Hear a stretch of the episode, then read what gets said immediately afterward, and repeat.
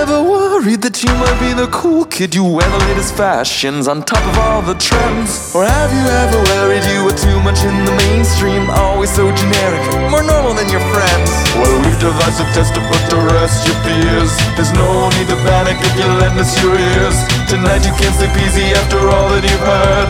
Cause if you like the show, then you're probably a nerd. Oh, Canon, it's canon, it's all. Tyler, Phil, and Boris. Oh, Canon, it's Canon, it's all.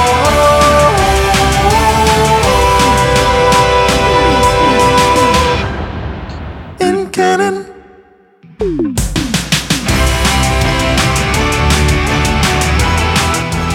Hello, everyone, and welcome to the latest episode of the It's Canon podcast. We're doing something a little special today.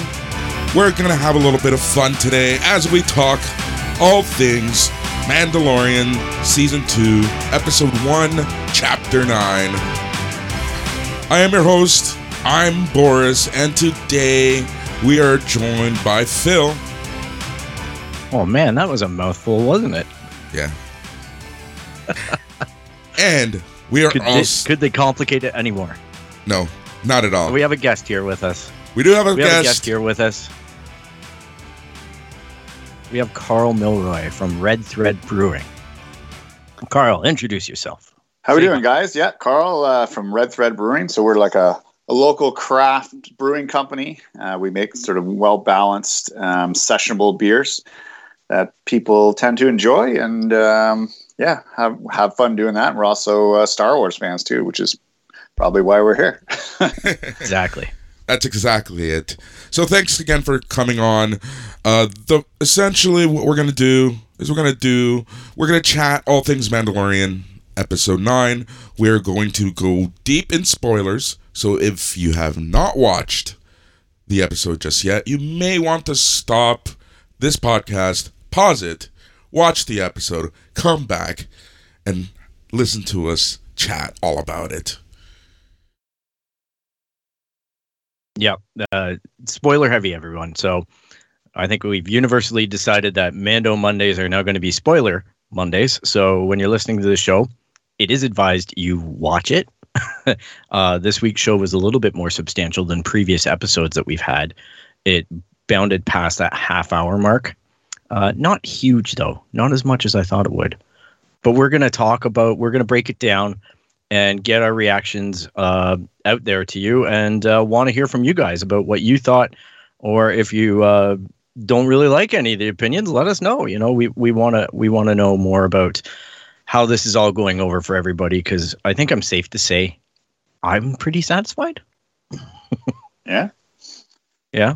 Carl you were happy Um, season two, yeah, I would say so. I'm I'm actually going to um, throw it out there. I wasn't a huge fan of of season one. Um, oh and I think um, maybe a couple reasons. Like I felt like yeah, the episodes are maybe a little too short.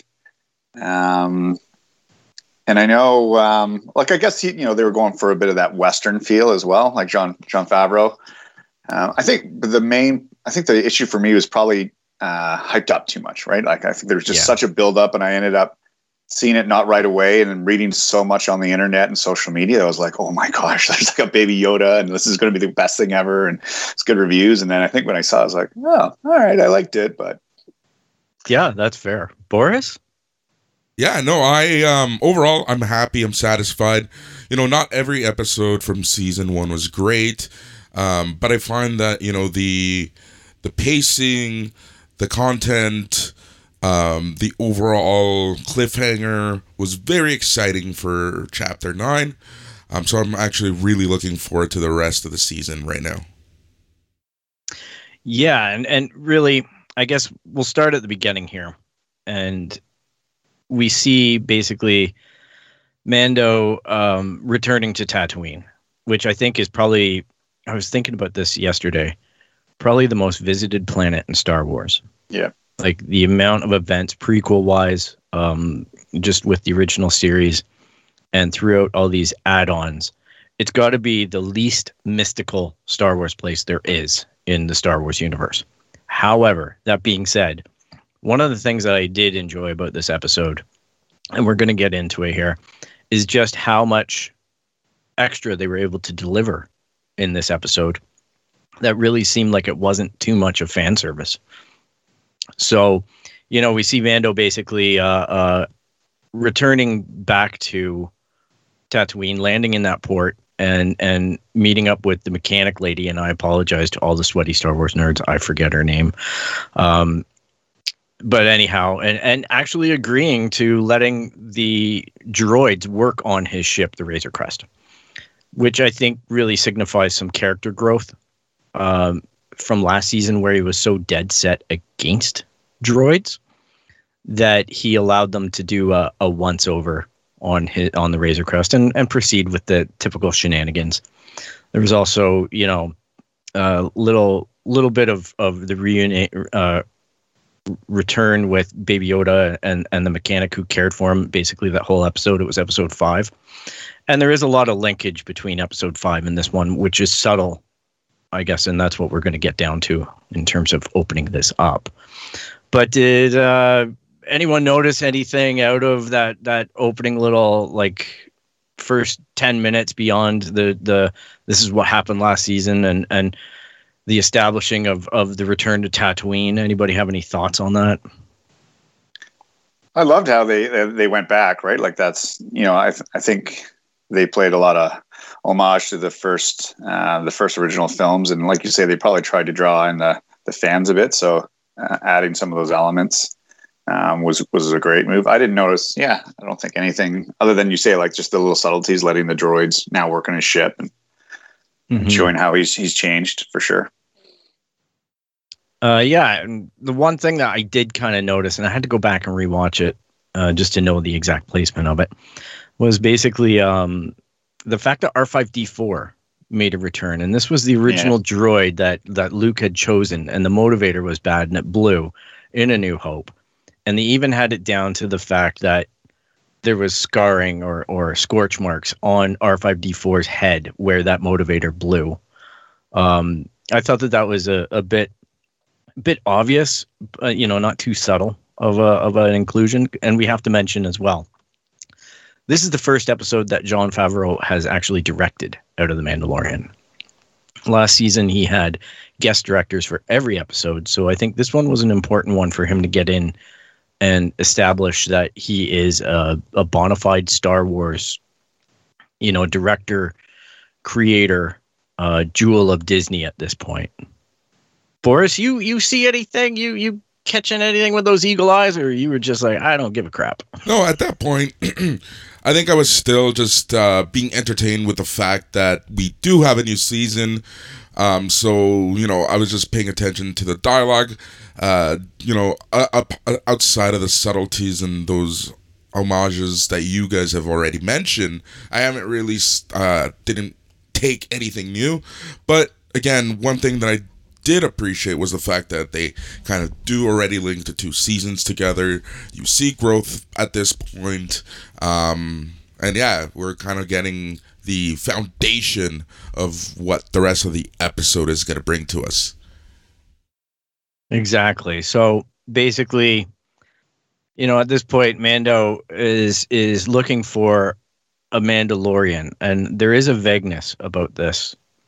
In, in terms of well, I guess the opening sequence was really the Gamorrean guard fight and, and and all that, which there was a lot of little nuggets in there. Um, but right, it got yeah. the direction, yeah, with John Leguizamo as as the Cyclops guy. Um, there was a lot of um, th- that was basically where he found his mission to to go and get to Tatooine to look for a Mandalorian, and I think that there was vagueness in that.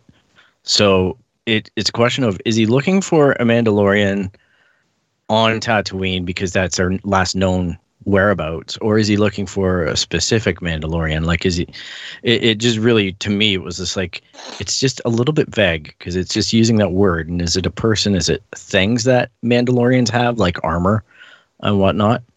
And we have a fast forward at that like we we we basically see him going out to this spot very similar to Kamino in the prequels where it's like it's not on a map but he goes out to this moss port and yeah, sure enough, there's this encampment, and right away, right off the bat, we've got Timothy Olyphant in the armor, in Boba Fett's armor.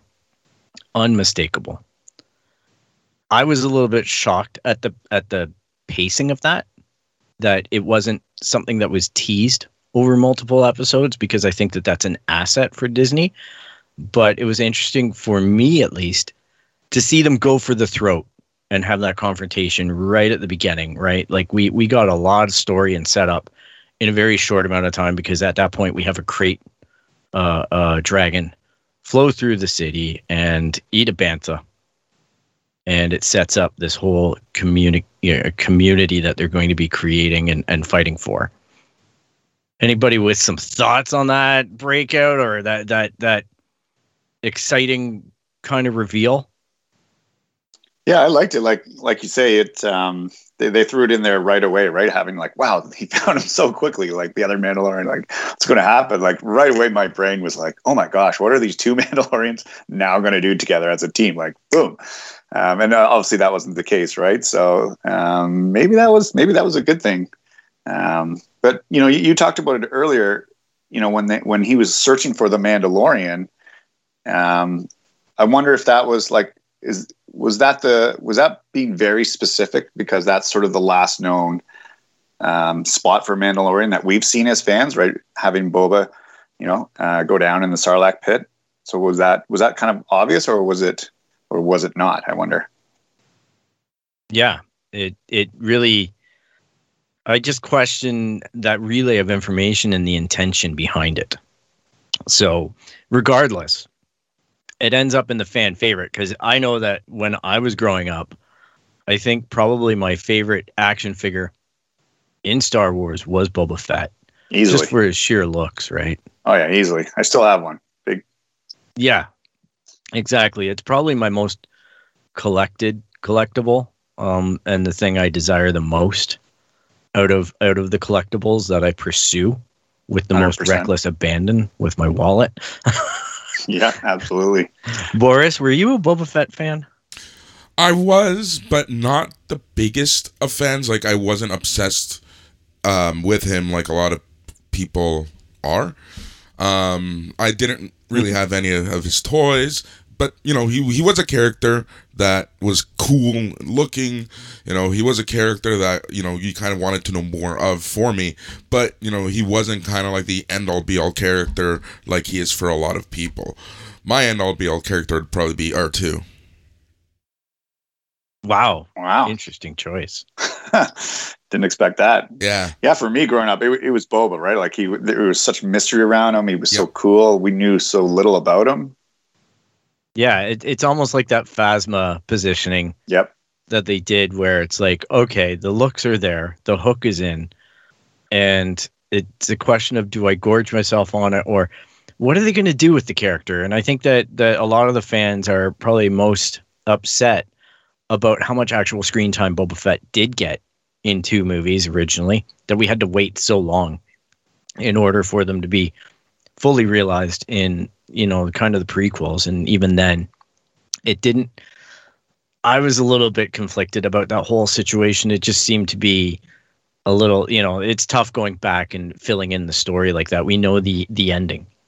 We know Mhm. the inevitability at that point. But yeah, it was like Carl was saying, it was an absolutely huge character for us. And it kind of got revealed in the in the you know, the books in that that expanded universe that Boba Fett got an amazing backstory and and was basically fantasized about or, or whatever by by the fan base at that point. And it's kind of interesting to see like this we find out in the in the show that he he takes off his helmet and which I think is really funny watching Mando react to that because it's like Yeah. it's like well let's just have a drink. And then he just immediately takes off the helmet. So Mando immediately knows at that point, I'm not dealing with a Mandalorian. Right? Yeah. Like like this isn't happening um, the way I thought it would be. This guy's just got the armor. So then immediately the mission changes to I want to reclaim that armor because that's the right thing. That's what I'm mandated to do. And it's it's Timothy Olyphant playing a character that was in Aftermath, Cobb Vanth, I believe his name is. Yeah. And it was basically a, a character that I tried to go back and research about the timelines that that Chuck Wendig was visiting and does it line up with the Mandalorian? And most of the stuff was retroactive in terms of the storytelling involving this character. So it definitely does line up canon wise, which I think Boris is going to be very happy about. Yep. Because you know that my, So I guess, fear for a lot of the new Star Wars stories that we're getting is that because of the comics and the books and the video games, and because of the fact that not everyone has access to that uh, those plot points, that on the movies and TV shows they're just going to rewrite the canon. But I'm happy to see that they are kind of still all connected in a in some shape, way, or form. Yeah, and it's important because as fans, we visit that material and, and form an opinion, and when they retcon it, it's not fun, Yeah. right? It, it it causes issues for us. So that was definitely kind of cool to see. And then the krayt dragon, which or the krayt, yeah, they call it a krayt dragon. That was interesting for me because I think one of the first images out of New Hope was, you know, that snake like creature, the bones Yeah, the on skeleton, yeah. Tatooine. Yeah. exactly. And and to see it on screen and kind of put two and two together and go, oh my goodness, this is actually happening. Like, like we're getting into, like I say, the lore of Tatooine. You know, and and and really exploring it in a non-insulting way. You know what I mean? It's not heavy-handed fan service. It's well, if you care, there's this Right. link, right? It's the subtleties. um yeah the subtleties and i i think that that goes a long way in terms of cultivating the fans even like placating the fans even more That's Right. true. It was really subtle, right? It wasn't like remember when they they redid the original series and they just digitally added in all these beasts walking around and made it really clunky. Right? That was Yeah. terrible, right? Yeah. Whereas here, you're right. It's just just enough, very subtle. yeah and you know at that point the the marshal and and and mando go out to i guess scout the uh, habitation of this krayt dragon and they encounter probably for me one of the most sketchiest scenes or my least favorite out of this whole episode. And that was the whole the dogs in the in the in kind of like that rocky uh caveat c- uh, crevasse area and then mando like being able to talk to the dogs. Like In- Crocodile Dundee or something like yeah at first it came across as like really hokey. And then it turns out you know there's the sand people's pets which were introduced in the prequels. And i don't know. I i just i get it. Like we're establishing that boba like the mandalorian has a long history linked to tatooine and he did have episode five again one of the parallels he conversed with the sand people or the Tusken Raiders by using hand gestures and and negotiating, but he didn't actually break out the whole, you know, language. yeah, the linguistics. Yeah, Yeah, and it just reminded me a little bit of my least favorite sequence out of Solo when Han talks to Chewie in like the Wookiee language, the Kashyyykian. Like it just felt like, oh come on! Like if I knew, I know that Han understands Chewie, but I always thought that that understanding was loosely based on a little bit of the linguistics and a lot of history Mhm. to immediately establish that character relationship as "Wah, wah, wah," and uh, yeah, I'm uncomfortable, man. I wouldn't be extremely fond of that as an actor. what do you guys think? yeah, Boris. Yeah, no. Um, I'm I'm rethinking this scene now, and I think it was the most kind of like not not even hokey, just kind of shoehorned in. You know, they could have gone another way to introduce the um reintroduce the Sand People and Mando.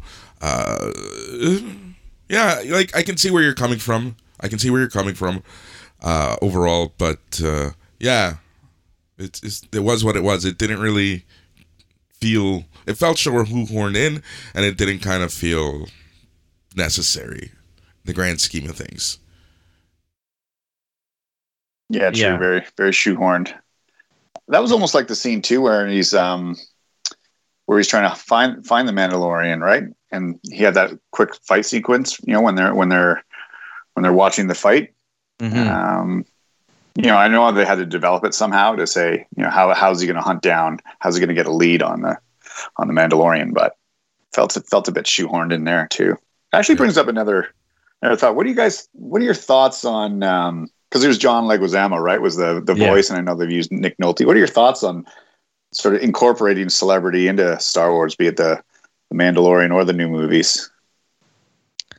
Well, I think I think Star Wars can do it, or Lucasfilm can do it, and not have to really pay for it, and which is why they do it.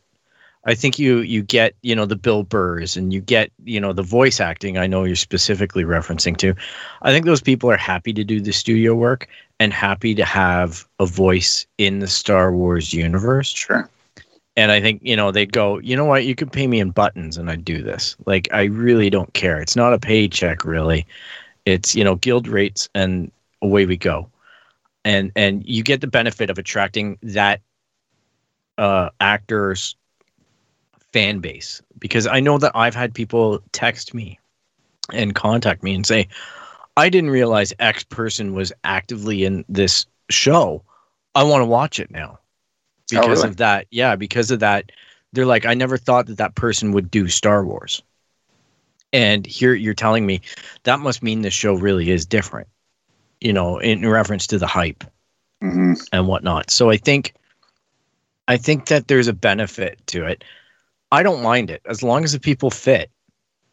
You know, uh, Nick Nolte doing Kuiil from season one was awesome. It ended up being a great performance. Like not only with the with the costume and whatnot, which obviously wasn't him wearing, uh, but just the voicing and and the subtleties there within.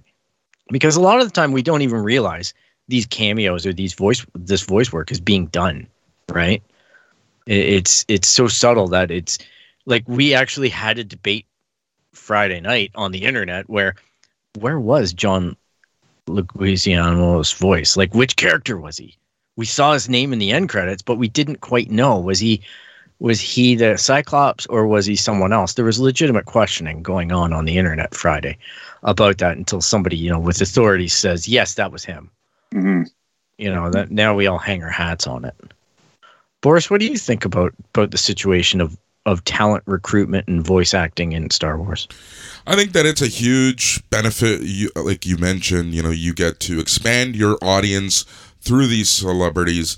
Um, I think it's it's smart and it's kind of turning into something that Star Wars is known for. You know, taking an A list or B list celebrity and uh, um, you know, putting them behind a mask. Putting them in a monster suit. It's kind of becoming a thing now. Um, so whatever works to expand the possible Star Wars audience, I'm game for. Um, and you know, overall, as long as it's not cheesy or out of place or dumb, go for it. But you know, as long as it's kept subtle, I can live with it. Um, and hopefully they continue that route. Yeah, for sure. Yeah, the voice, the voice, I'm fine with the voiceovers. That makes sense. And like you say, like Nick Nolte knocked it out of the park. That was great. I just don't want to, you know, I didn't, I didn't enjoy the earlier movies when I'm, I'm watching like you're in the, in the immersed in the Star Wars universe, and then you're like, oh, there's the guy from Party of Five, like on the Yeah. radar screen or whatever. like, come on, you know. So yeah, you want to hide him in a stormtrooper's costume, go for it. But uh, yeah. Well, the the guy, the person, the actor has to fit the role, right? Um, I agree. Like, I, I wouldn't be able to handle like like a comedian that didn't fit the place, like Bill Burr last last year and in in that heist episode.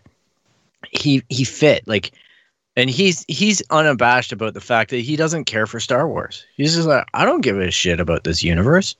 Like, I really don't. Like, it, it's it, it's, but that's who he is and that's who his character was you know and, and that's that's what was expected of that character it's like Mhm. we need you to be hard-nosed run the crew you're going to be deceiving mandalore mando you're going to be betraying your crew potentially and you got to kind of be that hard ass right? And and and and have that presence and command of it. And it's like yeah and he also does you know f is for family and he also does you know his whole stand-up thing.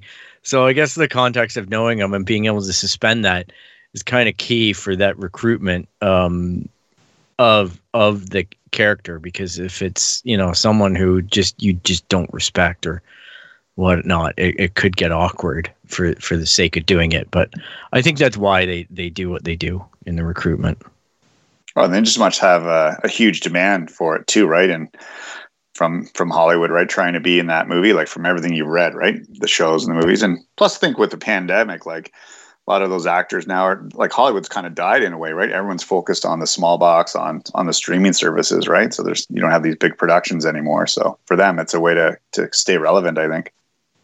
Oh, big time! Uh, we talk about that on the show a lot about the the refocus of Disney the refocus of basically media uh, to get off those big screens and to get into our homes, right? And especially in a paid subscription format.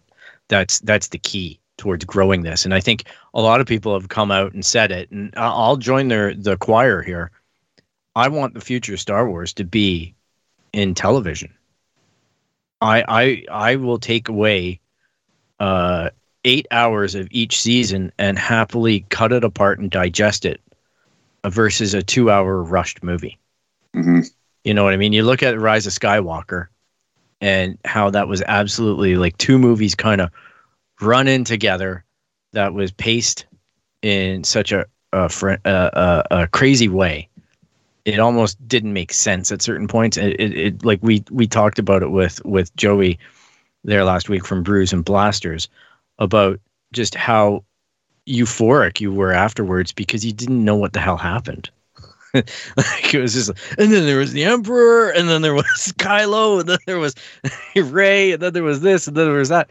Whereas I want that story, I want that breakdown, I want these little nuggets, right? The uh, being able to explore and think about the Tusken Raiders, probably one of my most disposable races in Star Wars that just have brief influence on anything and then you find out that they have this whole language, culture, ethos, and point of view. You know, they almost represent Aboriginal kind of of people where they're they're cast off from our society and they're not viewed upon as equal beings or or people that deserve representation at the table but they absolutely do right? You know they make reference to it in the next scene where they're like passing around a thing of like this weird water thing that they puncture. And and timothy oh, like the marshal is like i this smells disgusting. I don't want to drink this.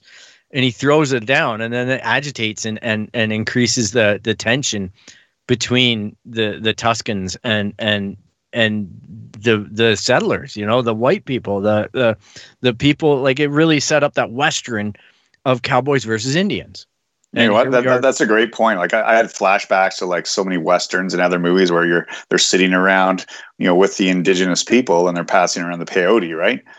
Yeah. Like absolutely. So I think you're bang on there. Yeah. Yeah, and I, I like there's no accidents here. This is Jon Favreau, right? Yeah. Like we have to understand Star Wars in essence is a space western, mm-hmm. right? Like it's always been at its root, and this is the literal exploration of that. yeah. right, Boris? Yeah, that's exactly it. One point that I wanted to bring up um, that you did earlier is in regards to um, you know the future being in television rather than movies, and I want to add something to that point, and that is now now on television, and we're really seeing this with Mandalorian, is that you know on TV you're not going to get some hokey, uh, campy kind of low budget type Star Wars series. You know, like if this were the 90s or the early 2000s, you know, it would not be this. It would not be what we're seeing. Um, mm-hmm. The budget now for True. TV shows are just so much higher. Um, the visual effects are just so much more practical. Um, they're even developing new ways to film Mandalorian, you know? So the budget is there now. So I think now that the budget is not equal to a movie, but you know comparable in a sense. Um, and it doesn't look campy. It doesn't look cheesy. So I think it's a win-win. Yeah, for sure. And you know, that's a good point as well because I had a friend who's a norm, a normie. He he's not a huge Star Wars fan. He's not sweaty like us, and he said, "Well, the special effects." He's like, "This is the first time where I'm really noticing that the special effects in this TV show are on par with a movie," and that was the signal to him that the transition's on. And I'm just laughing my ass off at him because he's a video game guy, and I'm like, they're using the Unreal Engine to make this. Like, Yeah. it literally is developed and projected on, on onto that volume that they've created. You know, it's all practical effect, uh, even when it's you know, compute like it, it's the characters are reacting to it in real time. They've got a really good sense for what what's happening instead of like the prequels where it's you know everything's green and George is like look over there and act in horror as the giant, you know, the giant spider thing attacks you in this, in and there's going to be Jedi all around, and you know what I mean. Like he's just like, imagine this. Now I need you to. uh, sell it." Whereas the actors in this case are able to sell the whole experience, right? Because they're experiencing it too. And yeah, so and you know, it's kind of is another comment that I'd seen on the internet, uh, and it revolves around the ease of which Timothy Olyphant can just take the helmet off, and I'm pretty sure that that created a lot of conflict for Pedro Pascal.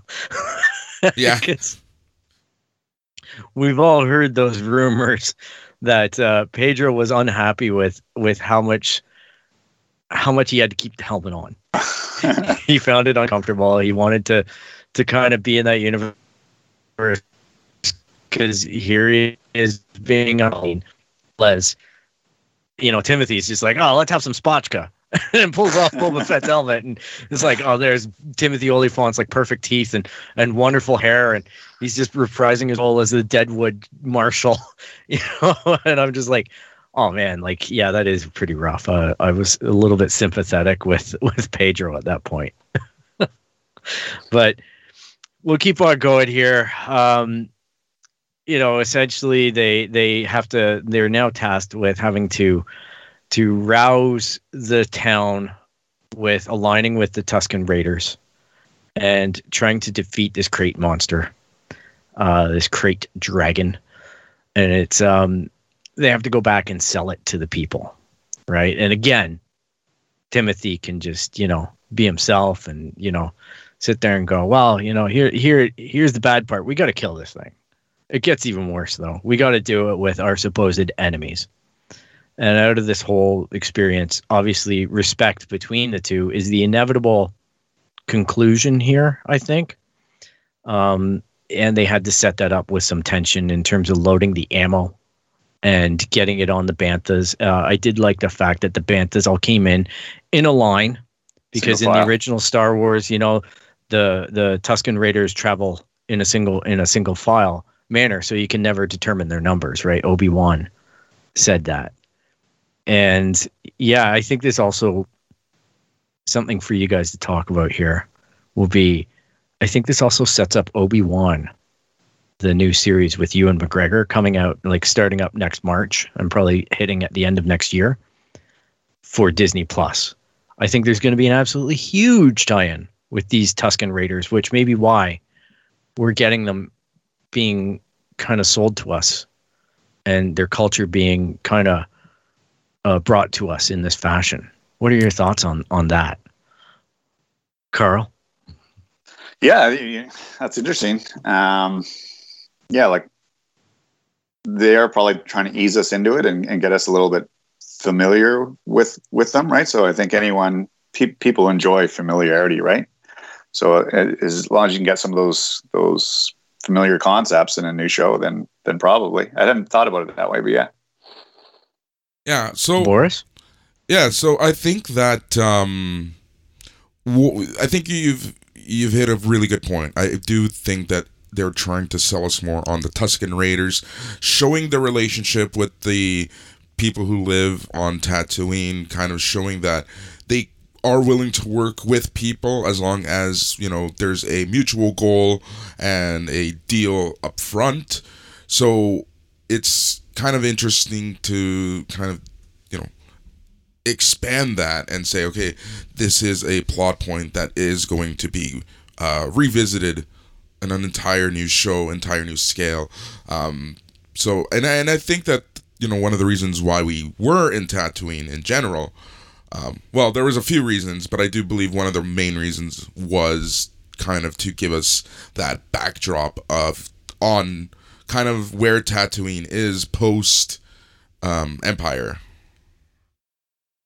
Yeah, yeah, because obviously you know part of the the prequel, like the pre-story as well, and that Timothy Olyphant, Timothy Olyphant, you know, kind of described the town got taken over, and then that's how he became the marshal, right? He encountered the Mandalorians or the armor on a Jawa uh, cruiser, and you know he, he uh, the infamous reintroduction of the ice cream maker with the treasure in it. Uh, you know they, they set up that that part really well boris and thanks. I, I skipped that over in my mind. Um, where he had to free the town of those mining people that were turning them into slaves. You know they were re- retuning the town right away right after the death star is destroyed. You know in the fall of the empire uh, goes through. Here here here they are setting up that that post-apocalyptic world. And i love that. Like the, the second they mentioned that my mind started like flash like I, I i lost the show right? And i just started flash forwarding to all these like infinite possibilities about yeah like post empire like what happens to the whole universe? What's going on here there and all these scenarios right? And then you know i got drawn right back into the show but just for that brief instant i was like oh my gosh like yeah you're right. And it was just a it was just a neat uh neat segue i thought. Yeah it's probably the the biggest area that that disney have to mine is that space between Empire and and the First Order, right? Or like Return of the Jedi and, and First Order, you know, Force Awakens. It's a huge uh, time gap, and it offers a lot of storytelling in there. So, and you know, it's going to be interesting to see this rewind into Ewan McGregor and Obi Wan because obviously, oh, Ewan McGregor doesn't befriend the Sand People the same way that Mando does. Because Mando can go up to them and say, "Hey, how's it going? What's up?" You know, and, and pet their dogs and, and do whatever he wants and negotiate and whatnot. And you think about New Hope, Obi Wan has to scare the crap out of them in order yeah. to get them to go away, right? Like leave Luke alone and and does that infamous battle cry and whatnot to to get them off of Luke. So that's going to be, I think, a point of of tension in Obi Wan, but that's speculation on my part. So true. That's probably a, sign of the times too, right? You think of the '70s versus, you know, now we're just more more tolerant of other societies and ethnicities. Whereas back then, you're like, no, somebody else is different from us, kill them. you know? Yeah, it's true. Stuff, right? And I, it's going to be interesting. You know, uh, I I do like that. That's a really good point, Carl, about how it reflects society today and our, our tolerances and and and inclusionary uh, goals. Like I mm-hmm. think we have a lot a long way to go here in Canada as far as that, but um, I'd like to see more progress on it. But yeah, it's a good good sign when it shows up in popular media like this. Yeah, and the so, other parallel with uh, real life was uh, during um, Cobb Vanth's uh, backstory. You know, I love the fact that the day, the night that they got word that the second Death Star exploded, um, the mining community, you know, makes their attack. So it's like Empire's yeah. gone. You know, all hell's literally breaking loose so that they can, you know, get their ground, you know, claim their territory. Yeah, it it was pretty stark. It was pretty harsh. Like there wasn't some some span of time where it's like, okay, the empire's gone, pieces returned to the universe, or whatever the situation is. It just illustrates an instant anarchy, right? Like instant political destabilization, just with sure. that happening. And you got to think the Hutts were gone too, right? So there's another vacuum yep. as well. Yep. Yep. And th- they would be recently gone, right? Mm-hmm. Because this this is all on the heels of literally days after the Hutts. Yep. At least one of the major Hutts. Yeah. Has been taken out. So we we walk this forward a little bit and we see basically they go through and and do some some big work together to to plant these explosives there's the inevitable battle. And you know obviously in a very dramatic way um, there's you know our one last hope. Again i thought some of the dialogue in this area was a little bit weak. I just think that you know the way that that that the mandalorian kind of set up that last, you know, it, we're going to get it to eat the the bantha with the explosives laden on it after uh, failure with the original plan, and not really communicating that Timothy Olyphant like to the marshal and and and, and saying to him like, hey, I need you to do this or or give me the um the detonator and I'm gonna I'm gonna trick it into swallowing the bantha. No, he's just like, give it to me. This is our only hope. You know that type of of attitude about this thing and he had the time to expand on it. It wasn't like it was like this. This he sees it and he's got two seconds to act. Um, and there's also the point that I picked up on right away that he basically just nicked that backpack and away it goes again. There's something defective about that Mandalorian backpack. yeah, the extra button on the back. yeah, because it seems like everybody knows that exploit. You know, Han Solo blind can kill Boba Fett by hitting that backpack and then here we have him like, go protect the child. so yeah, it, it's just it was kind of the funny. It was a parallel. Obviously, it was. I, I think again, it was reaching out to the fans and uh, showing what they can do. Um, but like you know, like that consistency within the universe, I guess, and and it becomes a meme, right? Just like the oh, ice cream maker. Um, yeah, I thought when I saw it, like you could, I could almost picture, you know, all the writers and the producers sitting around, you know, talking about and building the story in the room. Like one guy's like, "Yeah," and like let's have him hit the backpack button, and then it'll shoot off, just like you know, they're all dying laughing or something. I can just yeah. totally picture that. Oh yeah, and you know what? Like it, it's one of those things that Star Wars does hokey things sometimes, and I think that this held consistent within that decision process, like one thing that maybe it's a face palm for some people, but another for other people that are like, oh my goodness, that was that was beautiful. You know what I mean? I, I don't know where exactly I land on it. I lean towards more the face palm, but I do get it. I do enjoy its awkwardness and exploitive callback, I guess. Um, Boris, what do you think about all of that stuff? Did you pick up on any of it? Yeah, I picked up on it, and again, um, I was more I don't know. I I've I've only seen this episode once, so the first time I watched anything, I kind of just take it for what it is. Um, typically, if one when I start picking stuff like those subtle stuff up, it's more like second, third viewing. Um, but it was kind of funny, and it again, it kind of um, to me, it also reinforced the fact that in case you had any doubt that this was Boba Fett's old armor, we're gonna do this callback to something that you know you all recognize. Yeah, and here's another way that I think that callback happened or or will be foreshadowing something. The fact that the Mandalorian goes into the beast, detonates yeah. the the bantha. You know, like he he he shoots his way out, electrifies the the the, the krayt dragon with his you know Mando magic wand there, and um, goes flying out, detonates the thing, and then it explodes everywhere. Like the the spitting of the acid surprised me with that creature's attack. Like first off, I thought that that was a little bit next level for for Mandalorian to do. Uh, it was a little bit gross and and definitely up the stakes in that battle.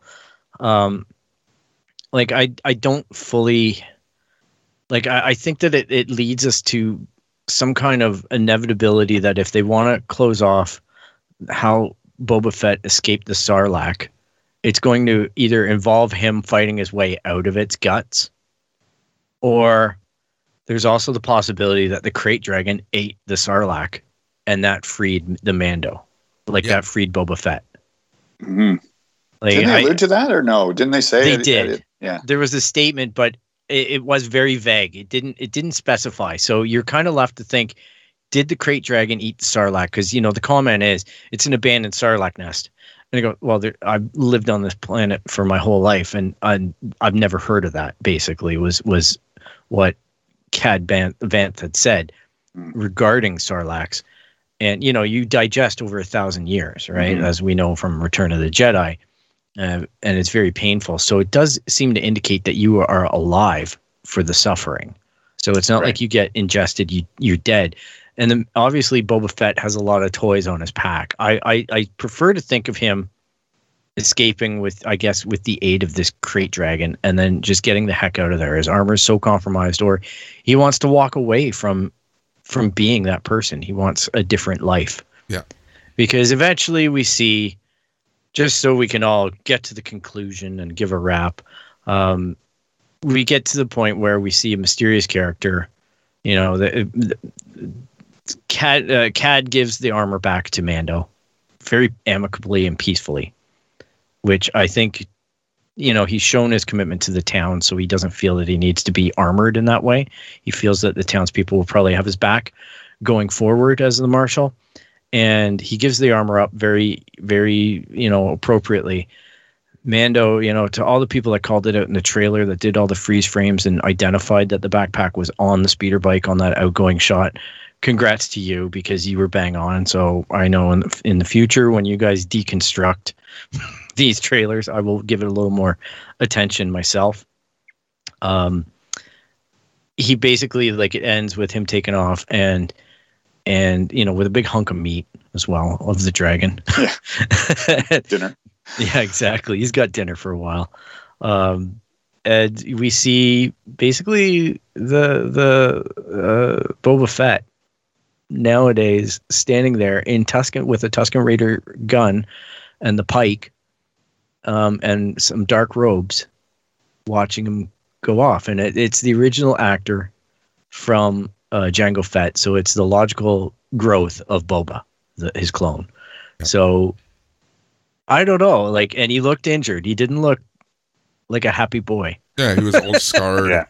Um, and it was kind of cool. Like, you know, you kind of knew at some point, um, you know, there was the tease, um, you know, with the armor, the fact that we're on Tatooine, the fact that we are looking for other Mandalorians. Um, you know, you were kind of expecting at this point that Boba Fett would show up. Um, but the way that they did the reveal was like really bang on, really cool. Um, you know, and it's kind of like the hunter being the hunted now. Like, you know, why is Boba Fett watching over Mando? Um, it obviously wasn't, you know, by by chance. I feel like there was something more to it. Um, so you know, it it really does a great job of not only you know, boom, Boba Fett's back, but now we can think and build upon this over the entire season. Like it'll be interesting when they revisit this, uh, because I could, you know, probably Mando's gonna probably leave Tatooine at this point. So who knows what the plan is? Yeah. Yeah. I think all, all, all point, like everything points to the fact that it is probably Boba, D- but don't we have to sort of discuss the fact that it might not be Boba? Like it could be some sort of other clone or something. Um, I think we're pretty pretty firm in knowing it. It's it's Boba Fett because Boba Fett is accredited with being in every episode this season. Oh, okay. or we go. or you know, there's that hint. It's a rumor, but as well, they they titled it. It could be a clone. You're right. It, it very much could be. But I think the actor's own website lists him as portraying Boba Fett. Oh, okay. So I think the the mystery is is kind of off on that. Um, so I, I I think that's where we're we're supposed to be leaning our speculation um, deliberately by Lucasfilm at this point. Yeah, I mean, it makes sense. Uh, You know, everything points to that. You know, and it's a beautiful tie-in. So that's that was my first thought too. But then, as you know, I thought about it and digested it a bit. I was like, well, wait a minute. There, that's is that too obvious? Maybe it's not. Maybe that's what I want, and maybe there's another angle or something they're going for. But Yeah, and, and further into that speculation um, thing, it's rumored that Boba Fett will be getting his own Disney Plus series. mhm. So I, I, I, I just don't know. It's interesting that Boris brought up that he thinks it's going to lead to a potential conflict, which is always a possibility, uh, especially with the reveal of a character like that. I don't know. Does it also represent the point that there maybe is a potential collaboration?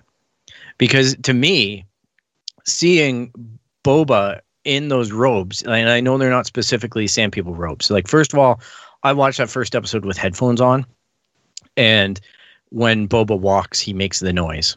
He makes the jangle, the spurs jangle from episode five. And every time Boba Fett's on screen, he makes that noise when he walks. So it's an audio cue to all the fans that it's it's actually boba as well that Mhm. further reinforces it but it's really subtle one it's a deep deep cut um, if you don't have your audio tweaked you'll miss it um, i think that that it sets up that maybe maybe there's going to be that the potential tie-in is going to be boba trying to reclaim his armor either through conflict or earning it back from the mandalorian.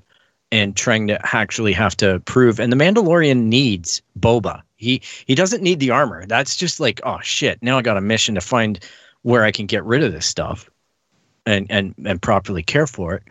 But his real mission was to find a mandalorian.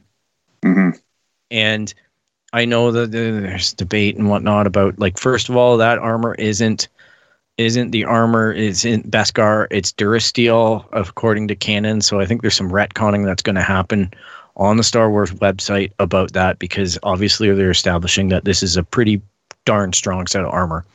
Um, there's also going to be the fact that that you know people will say that Boba Fett isn't a true Mandalorian, but I think that that will be retconned as well because they they basically started that process by stating that Mandalorian's a creed, not a race. Hmm Um, I just think that there's a, obviously an exciting large amount of of crossover now. Maybe it has to do with merchandising as well. Like there's it's just so much stuff here uh, on the plus side for Disney. I just hope they don't mess it up. And basically, I see that this whole episode very much mirrored the first episode of season one, like episode or chapter one, because we have this whole build up all the way through the episode. And then at the end of the first chapter, we get Baby Yoda. I think this sets up that Baby Yoda this time is Boba Fett. hmm So the whole build up, and then here's Boba Fett for two seconds on your screen. And guess what? He's going to be the most important character going for this season. You know, I, I certainly hope so. And after all, the show is called The Mandalorian, so you know, Yeah. You kind of like that's your first thought when you know they created this season. You're like, is Boba back in this somehow? Like that's that was literally my first thought. Yeah. It's exciting. So there we have it, folks. That is episode nine, which feels weird to say, uh, this episodic count. Season two, episode one. It's in the books. What are all of our reactions? Boris, how do you feel about this whole thing, this whole experiment? You know, Overall- after the deep dive that we. I'm fairly positive. I'm liking this. I'm enjoying this. Good chat. Get to talk our, you know, arguably the biggest show this uh, fall. I'm enjoying this. Yeah, it's definitely something that we're going to be exploring week to week now, uh, and posting a special spoiler episode. Yeah, And hopefully getting some guests to join us, like Carl did today. Yeah, yeah. Carl, any any final thoughts on the excitement level? Have we amped it up for you, or is it meeting expectation or skewering below? What are your thoughts? Yeah, I'm I'm I'm loving it. I'm enjoying the ride. Um, certainly, anything uh, that provides us with a bit of uh, normalcy in this crazy world, in this pandemic world, is is uh, welcome. Right? Um, I, I enjoyed it. Like I said, I didn't love um, the first season of Mandalorian, but I, I, I definitely thought this was an improvement on it. Maybe that was I don't know if that was Favreau's directing, but um, or maybe it was just so many um, bones and, and homages um, to the original series for the fans. But uh, I definitely thought it was an improvement on on season one. Yeah, for sure. Well, as everybody knows, I'm going to be excited. I don't care. It, Star Wars is an awful lot like pizza. Even if it's bad, it's good. Just like Fearless Fred always says. Yep. So I think this is a, was a very good pizza Yeah. for the for the for Yeah. the for the uh, records out there. Right. Um, it's definitely something I'm looking forward to. Carl, I want you to tell people about your great brewery and about your products that you're offering and where they can get them.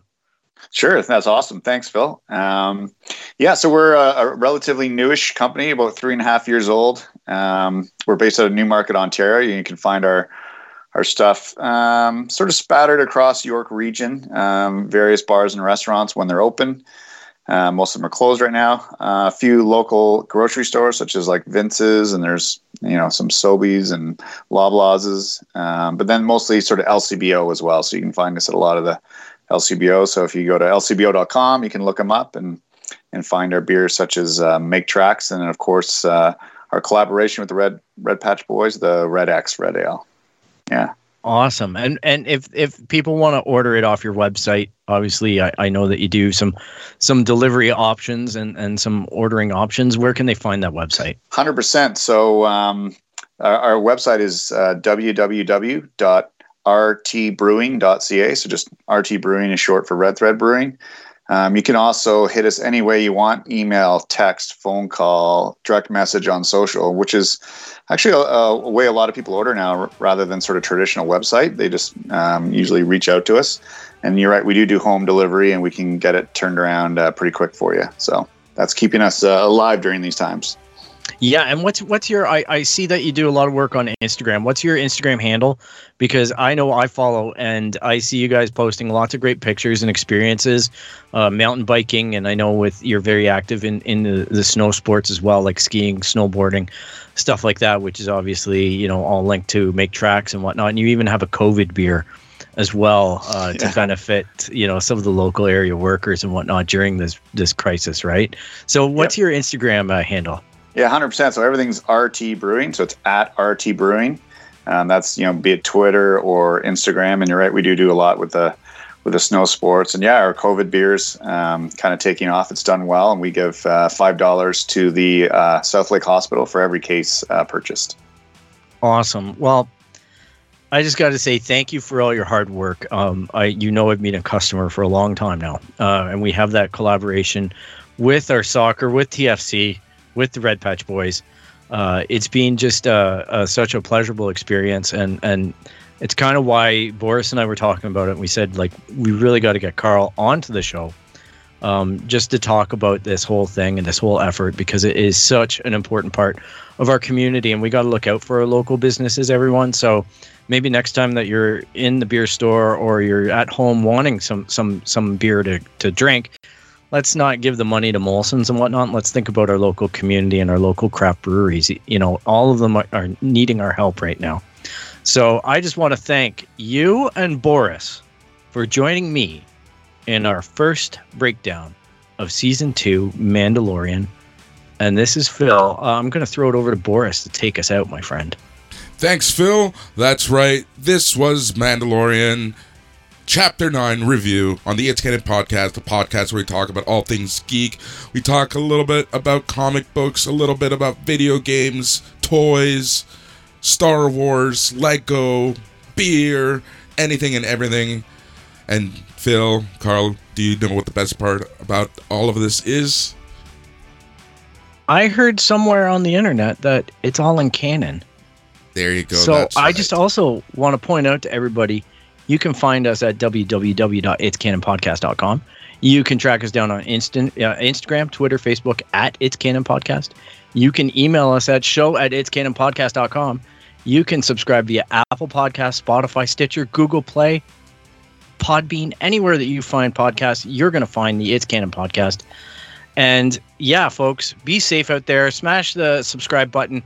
Leave us some comments. And uh, I hope everybody's safe. And uh, We'll talk to you soon. Take Cheers. care.